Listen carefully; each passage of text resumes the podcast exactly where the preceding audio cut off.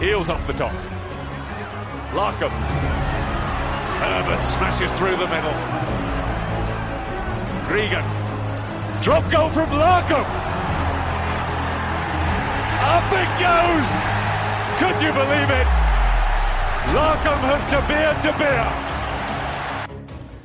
Welcome to the Green and Gold Rugby Podcast. We are the podcast that's getting you over the gain line on all of the hottest topics in Australian rugby. I'm Hugh Cavill. Um, I'm in the host chair this week. Reg is having a week off, uh, just spending some time with the family after a long season. And I can confirm to all of our listeners out there that yes, I do have guests this week. I'm not rolling solo like last week, much to everyone's relief. Um, my first uh, and the first name on the call sheet, uh, Matt Rowley. How are you?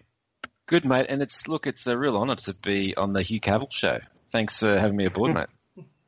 Yeah, more more than welcome, Matt. And if look, if you perform well tonight, uh, we might have you back again next week, but I won't make any guarantees. Oh, Um, great. Um, and also um, coming out of the booth for his first appearance on the podcast, I believe he's had some in- involvements, but this could be the first run on start. Uh, Nick Wasiliev, how are you?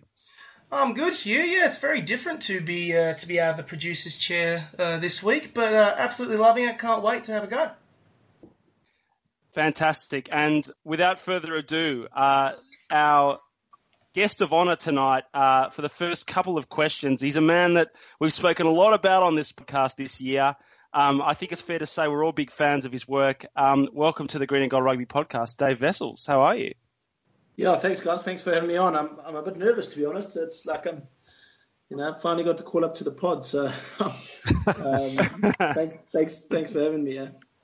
Fantastic. Well, we'll get stuck right in. Uh, the, our five burning questions tonight, I'll just read them out at the start and we'll get into them. Uh, question one What is the Dave Wessels coaching philosophy and why did it work so well at the Force this year? Question two How are the Melbourne Rebels shaping up in 2018? Question three Who had a better rugby championship, the Wallabies or the Springboks? Question four What can the Wallabies take from beating Argentina? And question five What should be the aim of the Wallabies for the rest of the year? But we'll get stuck right into question one. Uh, the Dave Wessels coaching philosophy, and I think no better man to talk us through it than the man himself. Um, Dave, what's your background in coaching, and, and how did you get involved in rugby from the start, and, and, and sort of how has it led you to where you are today? Yeah, I mean, I always, always tell people, Hugh, that I, the reason I started coaching was just because I was so terrible as a player. You know, like I, I was, I was, I was genuinely pretty bad.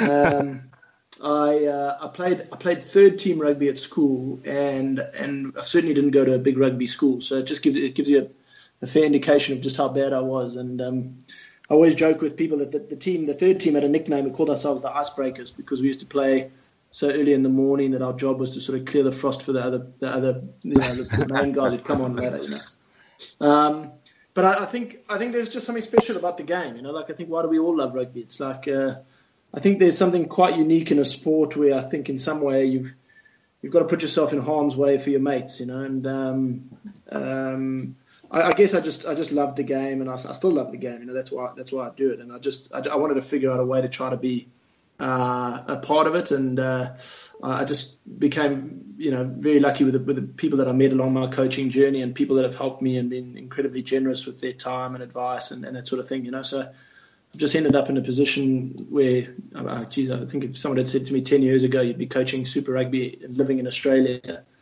uh, both of those things I would have said they were absolutely dreaming, you know. But it's been, uh, yeah, it's just been a wonderful, it's just been a wonderful journey, you know, and uh, uh, I'm delighted to that the journey in Australia keeps going. Uh, Dave, with sort of a playing capability like that, can I just say that this is the podcast for you? Um, I'm, I'm, among friends. you, you, you, certainly are. Um, although I'm not sure many of us hit the heady heights of third team. Um, but you, you, you, were talking about uh, your, your, journey there, and you, you, had some, you know, sort of great mentors or some people to give you some great input. Were there, you know, any particular names that stick out along the way? Yeah, there's a lot, Matt. I mean, um, um, I, I, was probably, you know, when I when I first started, just that irritating kid who just wouldn't go away. You know, like I started coaching under nine Cs, and um, I took it way more seriously than any of the players were taking it. I'll tell you that for free. Um, and uh, you had it on supplements, did you? Well, I, I was running a super. Uh, I was trying to run a super rugby team intensity at uh, at under nine C level, um, but um, um, geez, I mean, obviously, uh, I think back home, you know, probably the, the, the opportunity that really gave me a head start is is is the Varsity Cup. I mean, it's just a brilliant comp. I mean, it's Monday night football. You, you, the top the top eight universities in the country play against each other. So you travel. You know, we were based in Cape Town. We would travel down to Pretoria or, or, or Joburg or Port Elizabeth or wherever. Um, and so it was. It, it was. Um, it was a, a, real experience of of um, of almost, you know almost being a professional, and, and, and we had some very good players in that team. Eben Etzebeth and uh, guys like Don Armand, who's now playing for the Exeter Chiefs, Nick Groom, Demetri Catrakilis. So it was it was just uh, just happened to be a very lucky team. Um, but I think it was it was serious enough to, to for me to realize this is actually what I want to do with my life, you know, and um, um, I've got to actually apply myself pretty seriously if I if I hope to make it, you know, and then um, um, you know guys like Jake White and through through through that varsity cup competition, I think Jake sort of got to got to know me a little bit, and and when he he got the job at the Brumbies, offered me the opportunity to come over here to Australia, and then obviously Michael Foley when he he invited me to the Force, you know, so it's it's just a series of really lucky meetings and people that have given me a leg up along the way. You know, I'm very grateful to all of them. There's no ways I would be where I am now without all of their help. You know. Fantastic, and and also just to interject. I think I was in the seventh uh, at school, so I think um, uh, you know no I tip my hat no to. um, so, so, I suppose getting back to the question, I mean, in the way that you know you've you've molded and you've grown your coaching philosophy, we saw it. You know, I, I, I think it's fair to say we we saw it succeed um, in many ways in the, at the Force uh, in the, in this season 2017, and and um, how do you sum up your own coaching philosophy, and, and why do you think it did work so well at, at the Force this year? Yeah, Hugh. I mean, it's. Um, I, I, think there's probably two things I should say. First of all, which is that the first is that I made a, I made a huge number of errors, you know, and, and if I look if I look back on it now, like I cringe at probably some of the things I did last year, and I, I hope that in ten years or twenty years time, I'm, I'm able to look back in the year before and always say that, you know, and I think that's I think that's one of the great things about coaching is it just keeps you keeps you on your toes all the time. It's probably one of those jobs you feel like you, you're never going to actually really get on top of, you know. Um, and the second piece of that is that we finished 12th, you know, and, and, and although I think we you know, we certainly finished the season well, and I think we showed some improvement in the course of the season. It, it, it was lucky that our, our season was kind of bookended by that, that Waratahs game. We, lost in the first one, then won won re- relatively well in the in the second one. And I think people could feel that there had been a been an improvement, but it is by no means any coach's ambition to finish 12th. You know what I mean? So so it's it's it's I'm, I'm always conscious when I talk about what we did and things like that that I feel very uh, well, I, f- I feel like the work was very incomplete and and uh, uh, we have a huge amount still to do there, you know. Um, I, I, think that when, when, when, you, when I started out coaching, there's probably really two parts to coaching. One is the, I guess, sort of the science of coaching, which is where do you put your foot, you know, how do you generate power in the tackle, you know, where do you finish your arms on a pass, uh, all of those sort of things. And I think when, when you start coaching, rightfully so, you focus a lot on those things because um, there's no ways you can stand in a room with top top level international players and not know those things and have any credibility, you know. So you need to get up to speed with those things and, and, and you keep evolving, you keep learning those things. But I reckon the part of the, my coaching that I've focused on most over the last sort of 18 months, I guess, is probably the art of coaching, which is more about uh, getting people in the right mind space, trying to set the right culture for the team, make people want to work hard, make people want to play for each other. Um, and ultimately just really bring an intensity to what you're trying to do that can can can uh, can rival or outgun your opposition. You know, and that's that's the part of my coaching in the last 18 months or so that I've probably enjoyed most. Yeah, hi David, it's Nick here.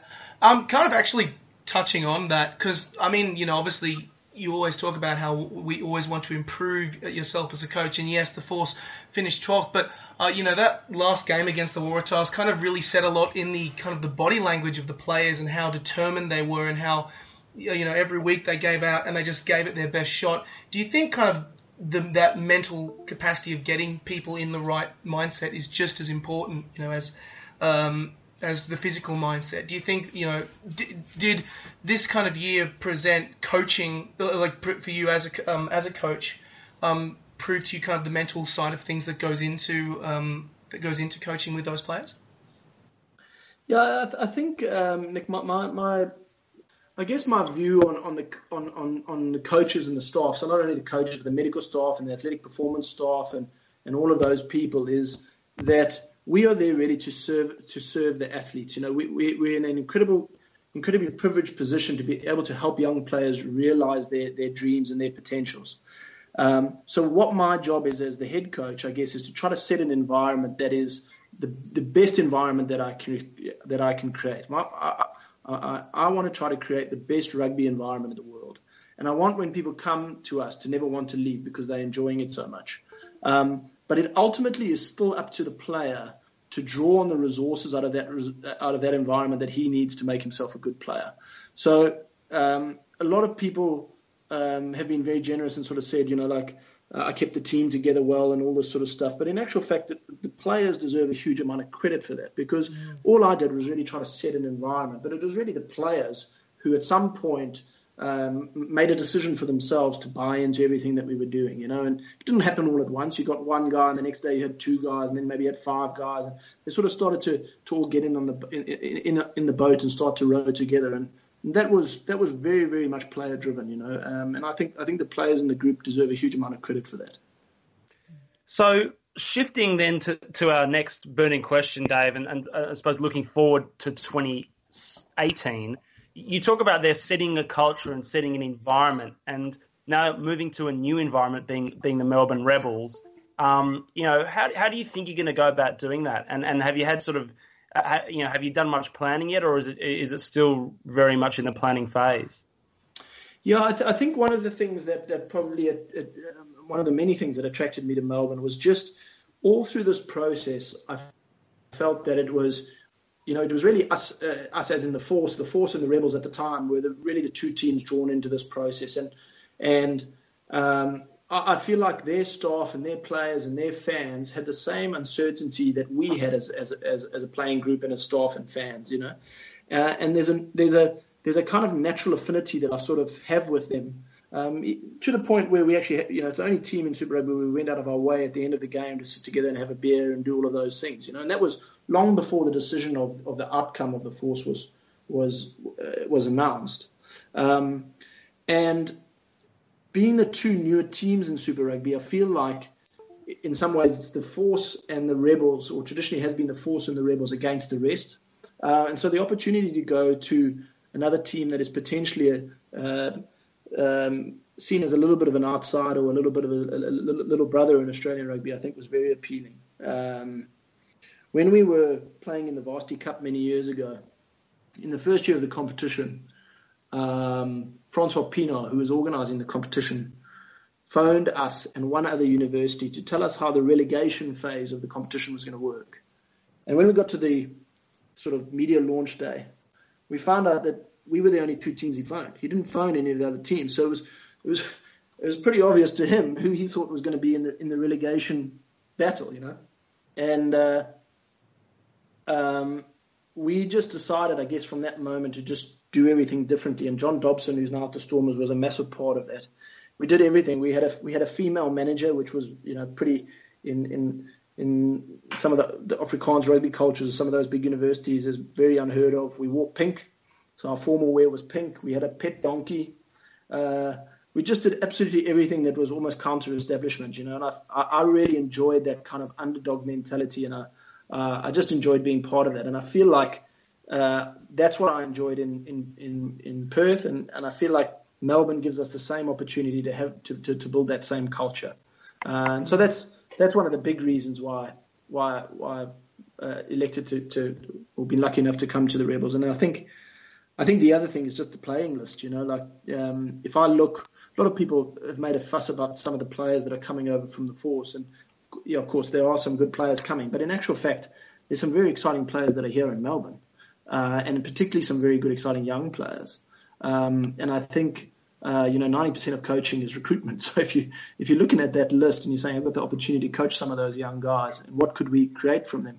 What could we make out of them? Uh, I think that's pretty exciting. You know, no one would have, no one, you know, people would have laughed at us 12 months ago if we said, you know, uh, Richard Hardwick was going to be a Wallaby or uh, Curtis Rona was going to be a Wallaby or any of those sort of guys. And Um, and, and I feel like there's a lot of those those guys in, within this group. So um, I'm pretty sure then there's going to be a whole bunch of people listening to this podcast, probably you know students of the game, writing down you know pet donkey. Um, as, you know, his, his, name, his name was Pancakes. He was he was uh, he, saw, he saw some stuff at the at the uh, at the annual Christmas party. I can tell you, Pancakes will never be the same again. oh. well, what goes on tour, mate? That stays on tour. That's right, obviously. exactly. Um, right. but um, look, one of the things in, in, I guess, when you look at, and we've kind of looked at almost all Australian super teams. Um, I say almost all the Australian super teams uh, during the season was they're just, and I think uh, then Cheika commented on it when it got to Wallaby training camp was about you know um, S and C, um, and you know you know I think Cheika had said, look, you know, basically the guys just weren't fit enough when they got there. Uh, as the rugby championship has has, has developed, um, we've seen the Australian performance lift, um, and I think most people are sort of commenting a good chunk of that has to do with sort of some conditioning that they've kind of built in there. I said almost all teams because it did seem to my untrained eye that you know, at the force, you had a very good work ethic that was working, and I think you touched on um, maybe some of the reasons why. And as part of that work ethic, you know, you would you, you would imagine that you know some some good S and C would kind of um, go with that. Um, a, did you was that a deliberate thing that you guys kind of uh, worked towards uh, at, at the force?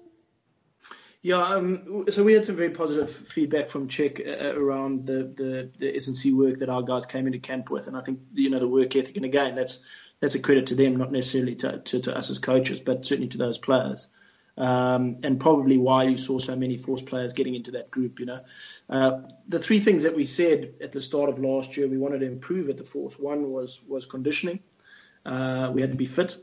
The second thing was we wanted to uh, improve our skills base, and so we hired a, a, full-time skills coach for the first time. And I think, I think uh, I certainly felt like that work really paid off uh, towards the back end of the season. And then the last thing is that we wanted to, you know, we wanted to, to, to hire the right staff, and as I sort of say, create the create the, the world-class environment that we that, that, that, that we'd hoped for. And, and, certainly in terms of the staff, I couldn't have been happier with the staff that we had. You know, there's there's um, it's a it's a real privilege to work in Super Rugby, but it's it's very hard to find staff who want to win, you know, and, and particularly when the going gets tough, guys are prepared to make sacrifices to, to get through their work and bring an intensity every day that results in winning. And I felt like that staff was pretty unique in that regard, you know. So we were just very lucky with with those three components uh, coming together. Well, because it seems like, uh, and I can see why you would have had that conversation with Cheik because, I mean, it's such a foundation of his game. Um, and he, he, made no bones about it with what he did with the Waratahs, and then he's made no bones about what he's been doing with the with the Wallabies about it being a really, really important part of it. And I think to outsiders looking at that, I guess it was just it was almost a big head a bit head scratching why any Super Rugby coach in the Australian setup wouldn't realize that that was going to be really, really, really important. Obviously, you guys got the drift, yeah. or you did you did it independently. How is it possible to kind of miss that message? Because clearly, some of the other yeah, well, franchises I, I think, did. Yeah, I, I, think probably some of the way you know my interpretation of some of the stuff I read in the media about it is they oversimplify. I think what Cheik's sort of saying. You know, like this. I mean, what is fitness? You know, what is? Uh, mm. It's a very broad definition, uh, and and. Uh, you know, none of the franchises are running a, a, fitness model where there's a guy with a clip, clipboard and a floppy hat sitting under the tree and a stopwatch. You know, uh, like no, nobody in, in, Australian Super Rugby is at that level. You know, like there's there's a lot of thought and a lot of sciences that's going into it. It's it's what are you going to prioritize? Are you going to prioritize size? Are you going to prioritize endurance? Are you going to prioritize speed? Uh, is it the same for all positional groups? Uh, does that marry up with the way that you want to play? Uh, all of these things. It's it's not yeah, I think I think in the way that the media portrayed it, they really dumbed down like guys guys guys are not fit enough, as in they can't run enough, you know. And um, maybe that's what Cheik meant, but I, I very much doubt it. I think he's thinking much more specifically than that. And and I think part of the challenge now is to get all of the Super Rugby teams um, aligned from a from an athletic performance perspective. And there's been there's been huge progress over, on that over the last couple of months. You know, in New Zealand, uh, a player, particularly one in the All Black system, is um, his athletic performance development or his uh, is is um, is overseen centrally Um, and that information or those guidelines are then passed down through into the fra- at franchise level. So what you end up with is, is, a single view of the athlete 12 months of the year, where previously what we what we largely had was for half the year he was in its you know our players were in a Super Rugby environment, and then half the year they were in a Wallaby environment, and the two didn't necessarily marry up. Um, and I think Cheik and his staff and, and, and Wits and them have just done a great job now in streamlining all of that and, and putting systems in place to say, hang on, guys, we can we can get a better outcome for everybody here if we make sure that a player is is properly planned 12 months of the year. You know. Yeah, fantastic. Well, Dave, I realise we've taken up a, a, bit of your time, so we'll move on quickly to question three because I do want to hear after the Sorry, round I've of probably, international. I've probably, I've probably I've waffled on and bored, bored people to tears. I'm sure. No, not at all. It's been fascinating. Hmm. Um, so quickly, last question: um, Who's had the better rugby championship, the Wallabies or the Springboks? And I think you've got a bit of a unique perspective. Um, yeah, as a South African, but also involved in the Australian rugby setup a bit. So, um, yeah, who's who's had the better tournament? Uh, it's funny. I actually think both of them should be relatively happy with, with where they're at. You know, like they've all made, both of them have made significant progress. Um, I look at that Springbok team; it's a totally different team from the team that played last year. You know, you can you can see it when they warm up. You know, you can see Allister Coetzee goes over there, and yeah, someone said the other day, claps his hands, and all the te- all the players come around him. Like there's just an energy in that group at the moment.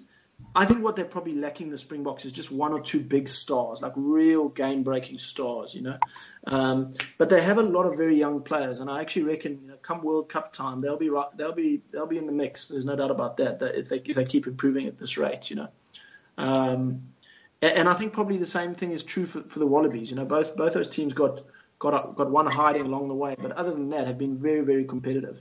And what I've liked about the Wallabies is uh, I think Cheik is getting closer and closer to uh, a very clear view of who his top players are. And you could see, I mean, just selecting the same team back to back was, was I think, a big step, you know, and, and that's, he's been, I think he's been very smart in the way he's given a lot of different people some exposure over these last couple of months. But I think as we, as we start to see us build into the World Cup now, uh, Cheik will start to, start to rely more and more on some, on some combinations and really build, build that experience together going into the World Cup. And I reckon I reckon we're going to be in pretty good shape uh, um, in in a couple of months' time.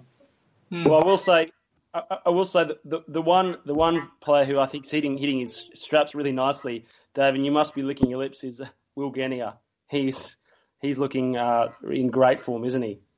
Yeah, I mean, I, I, don't know Will well. I've actually only met him once, um, but uh, I've also just heard from some of our, uh, you know, some of the boys that I do know in the camp how much his you know how much work he's doing uh, on on his leadership and things like that, and that's that's really pleasing to hear. I mean, everybody knows he's a good rugby player, um, but to hear that he's uh, that he's he's kind of taking a leadership role and stuff is very encouraging. So I, I can't wait to to start working with him.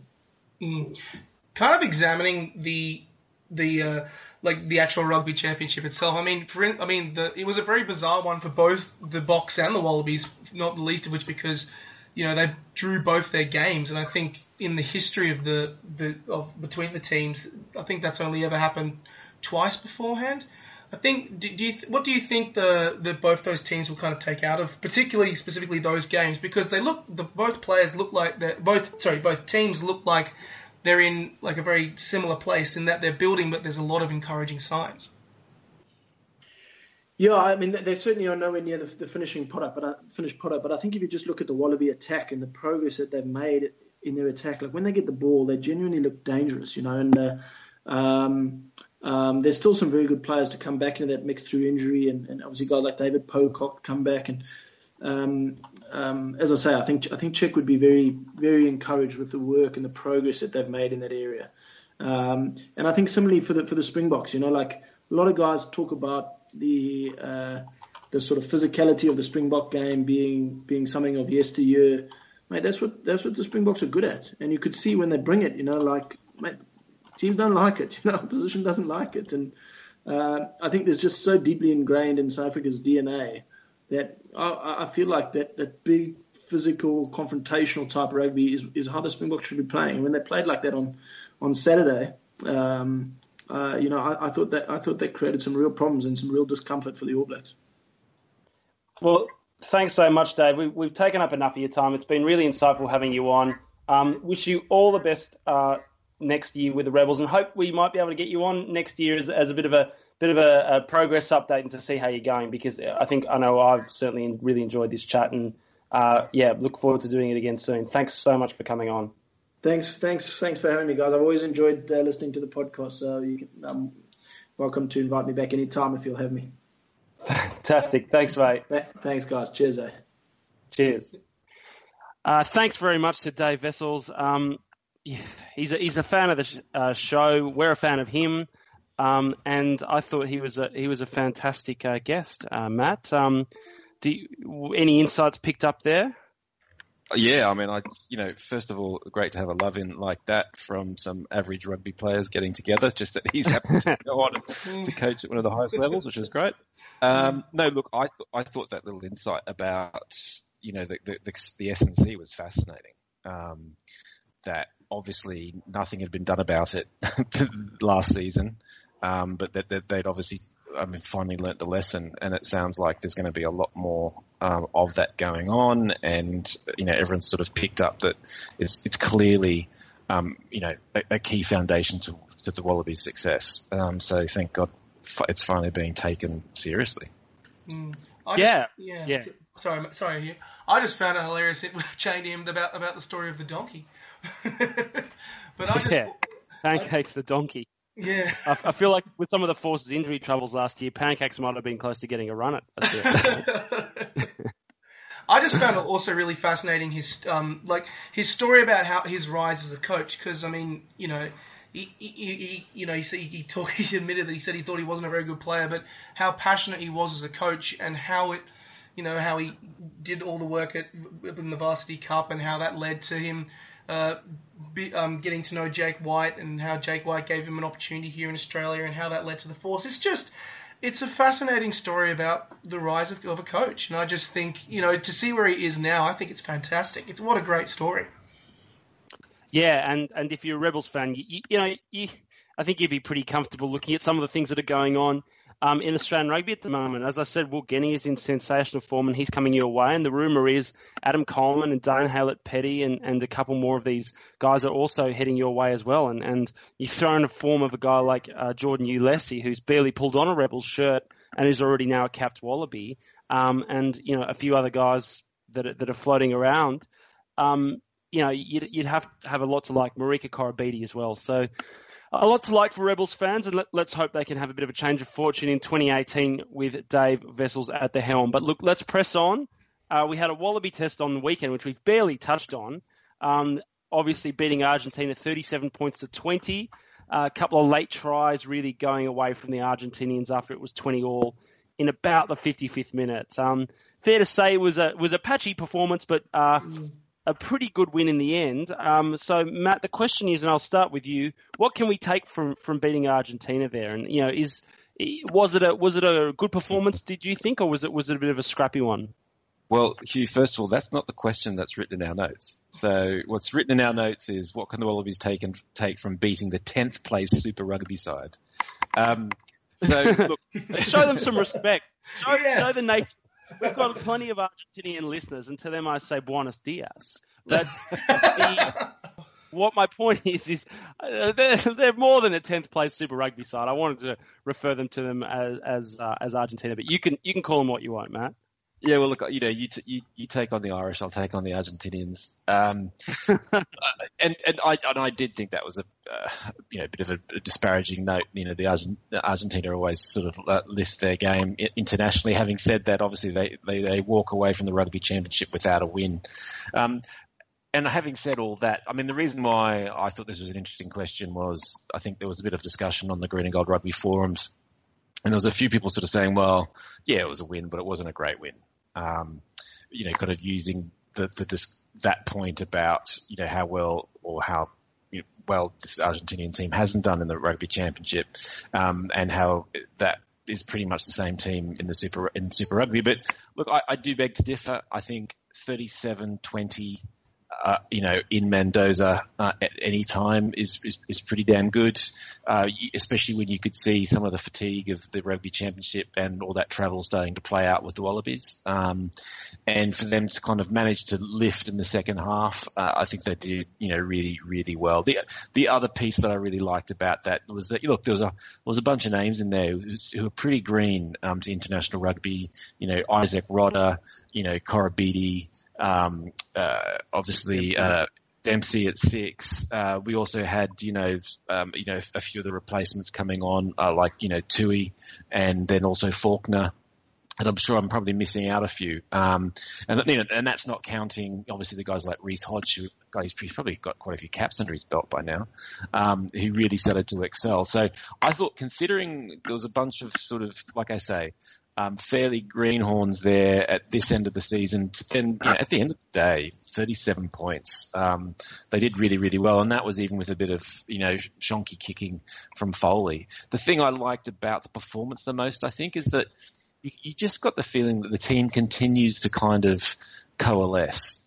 Um, that they obviously all a lot more comfortable in what all their roles are as a team, um, you know, and how they're playing in this style. And, and I kind of felt that they just basically gave themselves to the process um, a little bit more in this game. Uh, and, you know, there, some people have talked about how you know Beale and Folau maybe didn't play such big roles like they have in other te- in other games, but at the end of the day, if you if you still roll out 37 points, delivered by not those big names. And I think that's a pretty good thing. And, you know, we, we kept it, you know, more narrow than we have um, at, at, other times. I think the forwards did a lot more work. I think they were getting over that gain line, um, you know, brilliantly against what's a pretty Argent, you know, physical Argentinian pack. They also stood up and we did stood up pretty well in the scrum, I thought. Uh, line out didn't function too badly either. So, you know, again, it was just ticking more for me. It was ticking more of those boxes of a team that is, you know, kind of slowly coming, starting to come together. It does seem to take some time, but you know, the more time that this team has um, working with Cheik and working together, it, it it does feel like it's taking steps forward. It does, and I think your point there at the start about you know playing Argentina in Mendoza, I think you know, I think we're, we're a bit immune to it these days with, with, the travel that's involved in the professional game. But you know, we've just come a back to back off two what you would say is two of the three or four hardest assignments in world rugby: the Springboks on the high veld and Argentina in Argentina, and and you know these are the great fortresses of world rugby, and we've come in and you know taken away a high scoring draw with the Boks and, and, and a pretty comfortable win against Argentina. So I think, yeah, there's something to be said for, you know, home ground advantage and, and the disadvantage that puts you as a visiting side. And I think to combat that, as we've done in the past couple of weeks, has been, been pretty great, um, and great to see. And you're right about the forward performance. Um, Nick, I mean, was that one of the elements that was pleasing to you? Because I certainly think the way that we took it to Argentina up the guts and, you know, at the set piece and in the tight forwards was one of those really pleasing aspects. It was. It was a really pleasing aspect of the game. I was really the kind of thing that really stuck out for me was, and you know, we've been mentioning it the whole uh, the whole championship, but the fitness of the Wallabies, um, particularly in the closing out of the match, because it was I think it was up until the the 60th minute that um, that the match was it could have gone either way, and it was those those tries by Hodge and the and the kicking of Foley, and I think yeah yeah it was it was just those taking those opportunities, taking those moments, and lifting in that final game. I mean, the, I thought you know the because for a lot of that game it was it was a scrappy match, but it was kind of scrappy from both sides because they were it was kind of an arm wrestle until that last 20 minutes, and you know like we mentioned, you know Mendoza is is a tough place to play at. I think you know only two teams have ever actually beaten Argentina in Mendoza, which is the Boks and the Wallabies.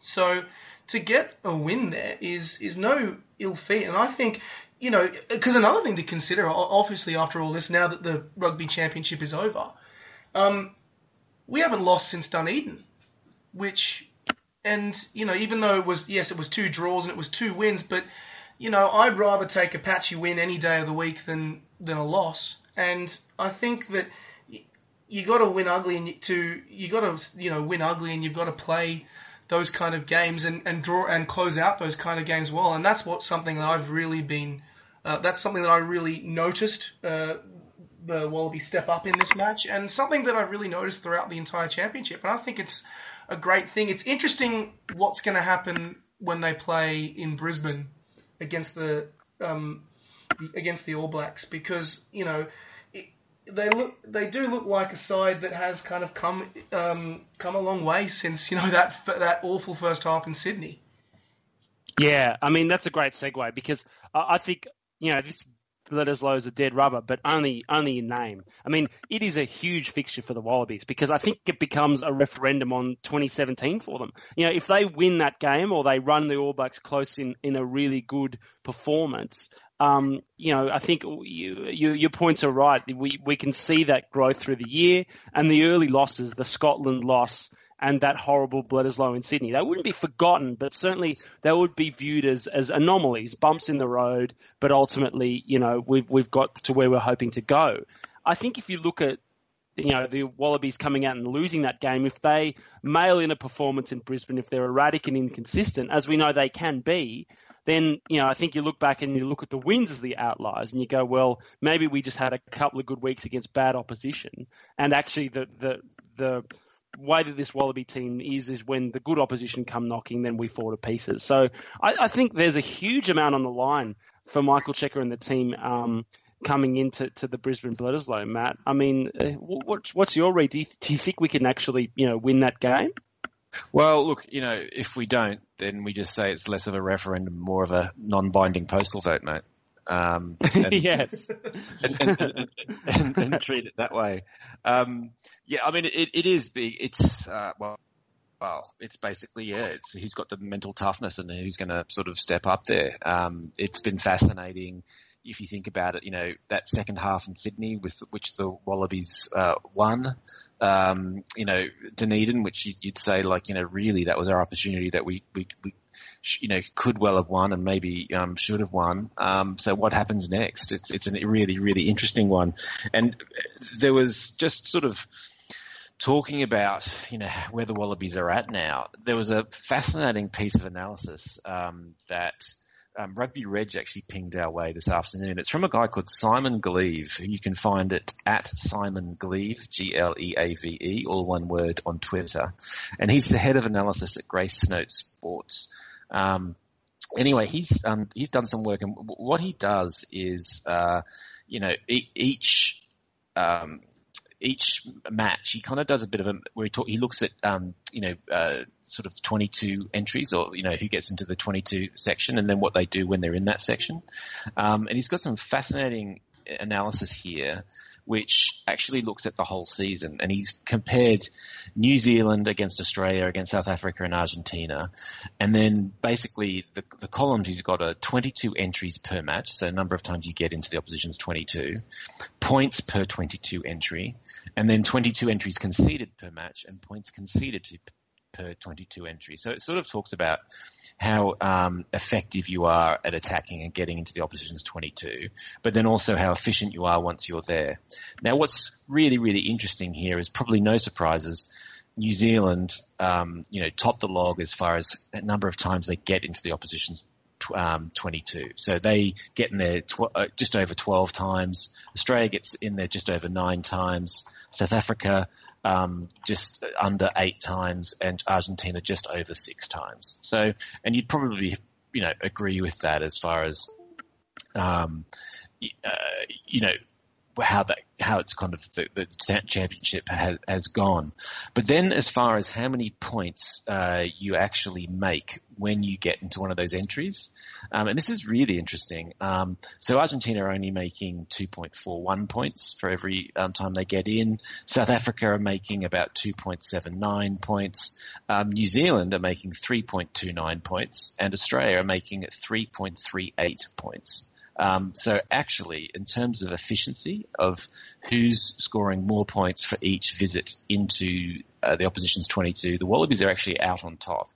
So um, now, at the end of the day, though, um, it's not far off New Zealand and they're making more entries, which is why they're winning the matches. But it is a really interesting point, and we've been talking about this uh, probably, I don't know, it feels like this whole international season, Hugh, um, which has been, is it our imagination or are the Wallabies getting better?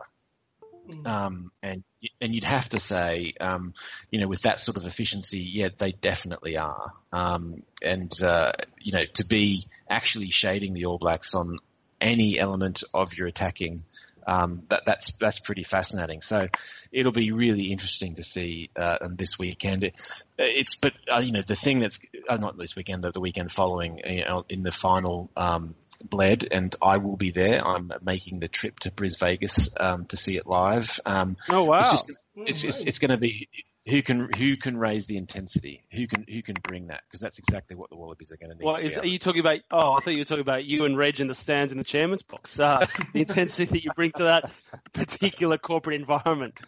Well, you know, I'm in training for that uh, pretty much every day of the week. So uh, yeah, that's that's that's that, that's my playground, mate. Welcome to. Well, it's fair know, to say, you know, well, that's right. And it's fair to say at the Scotland game this year, you underperformed, I thought, and you know you really are probably better than that. And it's probably time you know you showed it towards the end of the season. Exactly. Well, there's a lot of travel involved, though, Hugh. So that's my excuse. it's it's an interesting point, though, kind of going back to what you commented on about the kind of about the Wallabies attacking uh, attacking mentality and how that they um, do well whenever they venture into the opposition territory when uh, people were chatting to Dan Hourcade in the leading up to the match against Argentina, he actually said that he voted, he considered the Wallabies' attack definitely to be on the same level as the All Blacks, um, in terms of that it was extremely difficult to defend against, which kind of begs the question of, you know, and kind of leading on to uh, the last burning question of, should our aim be for the rest of the year is, if we have fixed our attack, should it all be about defence? Yeah, I think I think hundred percent. I mean, I, I, we've talked a lot about Nathan Grey in the aftermath of that first Bledisloe and that defensive performance there, which was was you know pretty abominable. Um, and I think you know we've tightened it up to some extent. Uh, you know, certainly the the plug that made the leaks in the dam. Um, but uh, you look at the amount of points that we've conceded this year, and and I think it's probably you know, important also to step back and say that we're not necessarily an outlier in this, in that it's been a pretty high scoring rugby championship. And I think at the moment, the laws tend to favour attacking sides over defensive sides. And, you know, you're seeing games like the, you know, even the All Black Springboks, which was a tight physical encounter, the score was still 25 24. So we're not seeing those Dua sort of 9, 10, you know, 6, 8 games. Um, you know, with a with a single digit scoreline. So, I mean, I think the points that we're conceding are not necessarily uh, hugely concerning. But I think we saw it in Argentina that the tendency to get turned around on counter attack, uh, the tendency to make errors and have gaps in the midfield where a centre's marking a prop or a second rower. I mean, that's the stuff that we've been, been struggling at all season. And watching the All Black Springboks game, that was where the All Blacks cooked the Springboks, is on that counter attack. If you give them a, a line that's not set, a line from a mistake or a line from a kick, um, that doesn't find the grass, then they're going to they're going to crucify you. And I think, you know, as much as it is, um, you can say it. I think our attack's pretty pretty okay. The state that it's in. Um, I think that's that's our defence, and that's where it's going to come down to in a couple of weeks' time. But you know, Matt, as you've said, who knows? We might just train. You know, if we train defence for two weeks, then our attack goes out the window completely, and we forget how to pass. well, look, you know, and here's the thing: is like, yeah, things can fall apart like that. But as you're just talking about, we know that Cheika takes the dentistry approach um, to coaching, and it's kind of like one chapter at a time. Um, and it might just be that the final chapter that he adds in, because it kind of feels like these last few matches we've actually started to add in a few chapters rather than swap them in and out. Um, but yeah, it might just be that you know tightening up those those defense and, and those line breaks, but because the other fascinating piece of this, res, this uh, I was going to say research analysis that Simon Gleave has done is then those 22 entries conceded per match and the points conceded per 22 entry. Um, and what it says there is that Argentina give away um, almost 11 entries per match, Australia 10, uh, South Africa 8, and New Zealand 6.3. Um, so I think that's really, really fascinating. It sort of talks about now that could be through a number of factors, right? So it can be if you're conceding penalties, um, or you're conceding territory, um, and obviously if you're conceding line breaks or uh, and those sorts of things. And I think you know those things, um, you know, conceded, or you know, you're not um, you know, managing to take, you know, uh, hold on to your retakes, um, restarts, for example. Um, all those things would contribute to that, you know, conceding these 22 entries. But what's really interesting, if you then look at the points conceded for each of those 22 entries, and Argentina concedes about 3.3, South Africa about 3.2, Australia just over 2.8, and New Zealand 2.74. So what that's then saying is when you let people into your 22, so they managed to get there, and we let that happen too often, we're actually not far off being as efficient as New Zealand in our defence in the 22, um, which I think is really interesting. And I think one of the things, the hallmarks of that, I think that's the chapter that seems to have been added in um, a couple, you know, about halfway through this rugby championship has been that scrambling defence, um, which has been fantastic. Um, you know, and you know, Michael Hooper, I think, has, has shone in that. You know, those sorts of tackles he was making. You know, literally on on try lines. Um, that the, the Wallabies have really, you know, started to do that, and obviously fitness has got a lot to do with that, to, together with attitude. Um, but if we can just start to t- start to tighten up, tighten up um, a few of those other aspects of the game, you know, whether it's the restarts, whether it's penalties, whether it's conceding line breaks, and, and, and, and, and offloads, which you clamp down with more um, dominant tackles, um, then, you know, the sort of the efficiency that we're showing in the 22, um, that really might start to pay off. And I think that's when we'd see dramatically changed results. And I agree with both of you guys. If we could pull those two things together, slot in that final chapter of the coaching manual, um, you know, this end of season tour could look, you know, a lot better. Mm. Um, so let's let's move to our last question, um, which was a great segue from from Matt there, and I think talking about the end of year tour. And from here on, we've got a game against the All Blacks, we've got a game against the Barbarians, we've got Japan, um, England, France, Wales, I think, and Scotland are in there too. I don't know how many games they're playing, but I think it's that's roughly our itinerary. So, I mean, what's our aim for the rest of the year? Is it just, I mean, can you can you sum it up in wins and losses, or is it more of a mood thing, Nick? I mean, is it just about keeping this form going? I mean, obviously, we, there's always talk of the Grand Slam and whatever we're doing, but I mean, um, is or is it just a, a simple goal like just beating England at Twickenham? Mm people always talk a lot about the Grand Slam and oh the the wins matter at most, and I, I you know obviously wins do play a role in you know the confidence of of um, of the players, but you know kind of mentioning what Matt mentioned before. Um, you know, because we, you know, particularly in regards to attack and defense, it's just building on that game, on and on on the game that they've been developing during the rugby championship. I'm quite curious as to see what's going to happen when they actually go to obviously after you know obviously after the uh, the All Blacks performance, what happens in in Europe because obviously the you know European um, the European teams you know Wales, England, Scotland play a different style of game compared to kind of the faster paced uh, style and kind of more throwing it about of of you know teams like of, of teams like New Zealand. So I think you know, it, to be honest, I think you know, I, it, I think it's it's a mentality of we got to keep doing what we're doing and do it better, but also that now's the time to make because it has been a patchy year. It's been a very you know, it's been a year of, of ups and downs, but this is the first time that we started to see something very encouraging. Um, you know, like the games in South Africa, like the matches against Argentina. Um, I think that it's it is kind of I uh, not necessarily say statement time to say, but it's also it's a time to say this is how we're going to play. This is the style that we're going to play, and it's time to refine that and make it work. So you know whether we get the wins or not, what kind of real like it may come down to because obviously I, I think a lot of fans at the moment are kind of going based on whether we get wins or not. Um, I just want them to play good rugby. Simple as that. I want them to play good rugby, have a good plan, and execute it, and execute that plan well. Um, and you know, if they get beaten by a better opposition, so be it. But if they stick to what they believe in and stick to their method, their style that they've been building on, and build that consistency, then I think they'll do well. Yeah, um, I'll I'll chip in there. I think I agree with all that, but at the same time, I think um, the one for me is England. I mean, if we can beat England at Twickenham, I don't really care much what else goes on that tour. You know, if we can get up for those big games, I mean, yeah. we might well drop one along the way. You know, whether that's in Wales or whether that's in uh, in Scotland.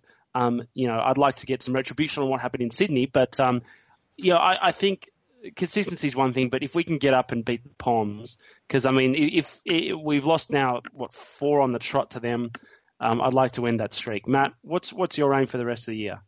Well, yeah, I mean, I think that's a really important one, mate. But it's um, and by the way, yeah, thanks for letting me into the podcast here. Um, would be. Uh, Excuse me, mate. Do you want to talk for another twenty minutes on stats again? Like, I can give you another twenty minutes if you want. no, look, I'm, I'm sure you'll just lose the recording and just record what you want, like last week, mate. So, that, that, uh, um, but look, uh, if, you, if you, I can play two scenarios here, right? One scenario is, well, we lose to New Zealand. Um, you know, we kind of, uh, you know, beat Japan, um, beat Wales, you'd hope, lose to England because they're a bit tough, and I don't know, have a tight one against Scotland. You know, if we lose that, then it's like that's a shocker as, of a back end of the year. Even if we win it, we've lost those other two highlights. I think it's kind of like, nah, same old Wallabies, you know, not quite there. It's, it's, it's, you know, they're not of that vintage of the World Cup, for example. Um, and they're obviously not there yet. And I guess we can kind of write that off and say, hey, they're still developing and everything else. But, you know, I think it'll still be leaving people going, I don't know, you know, it's been a rough couple of years from the Wallabies perspective. Put this another way around. Let's say we win all of those bar, say, New Zealand and you'd go bugger, yeah, another close one. Um, but then go on and you know finish that off and absolutely you know obviously put away Japan, Wales, and Scotland, but like you say, also beat England at Twickenham.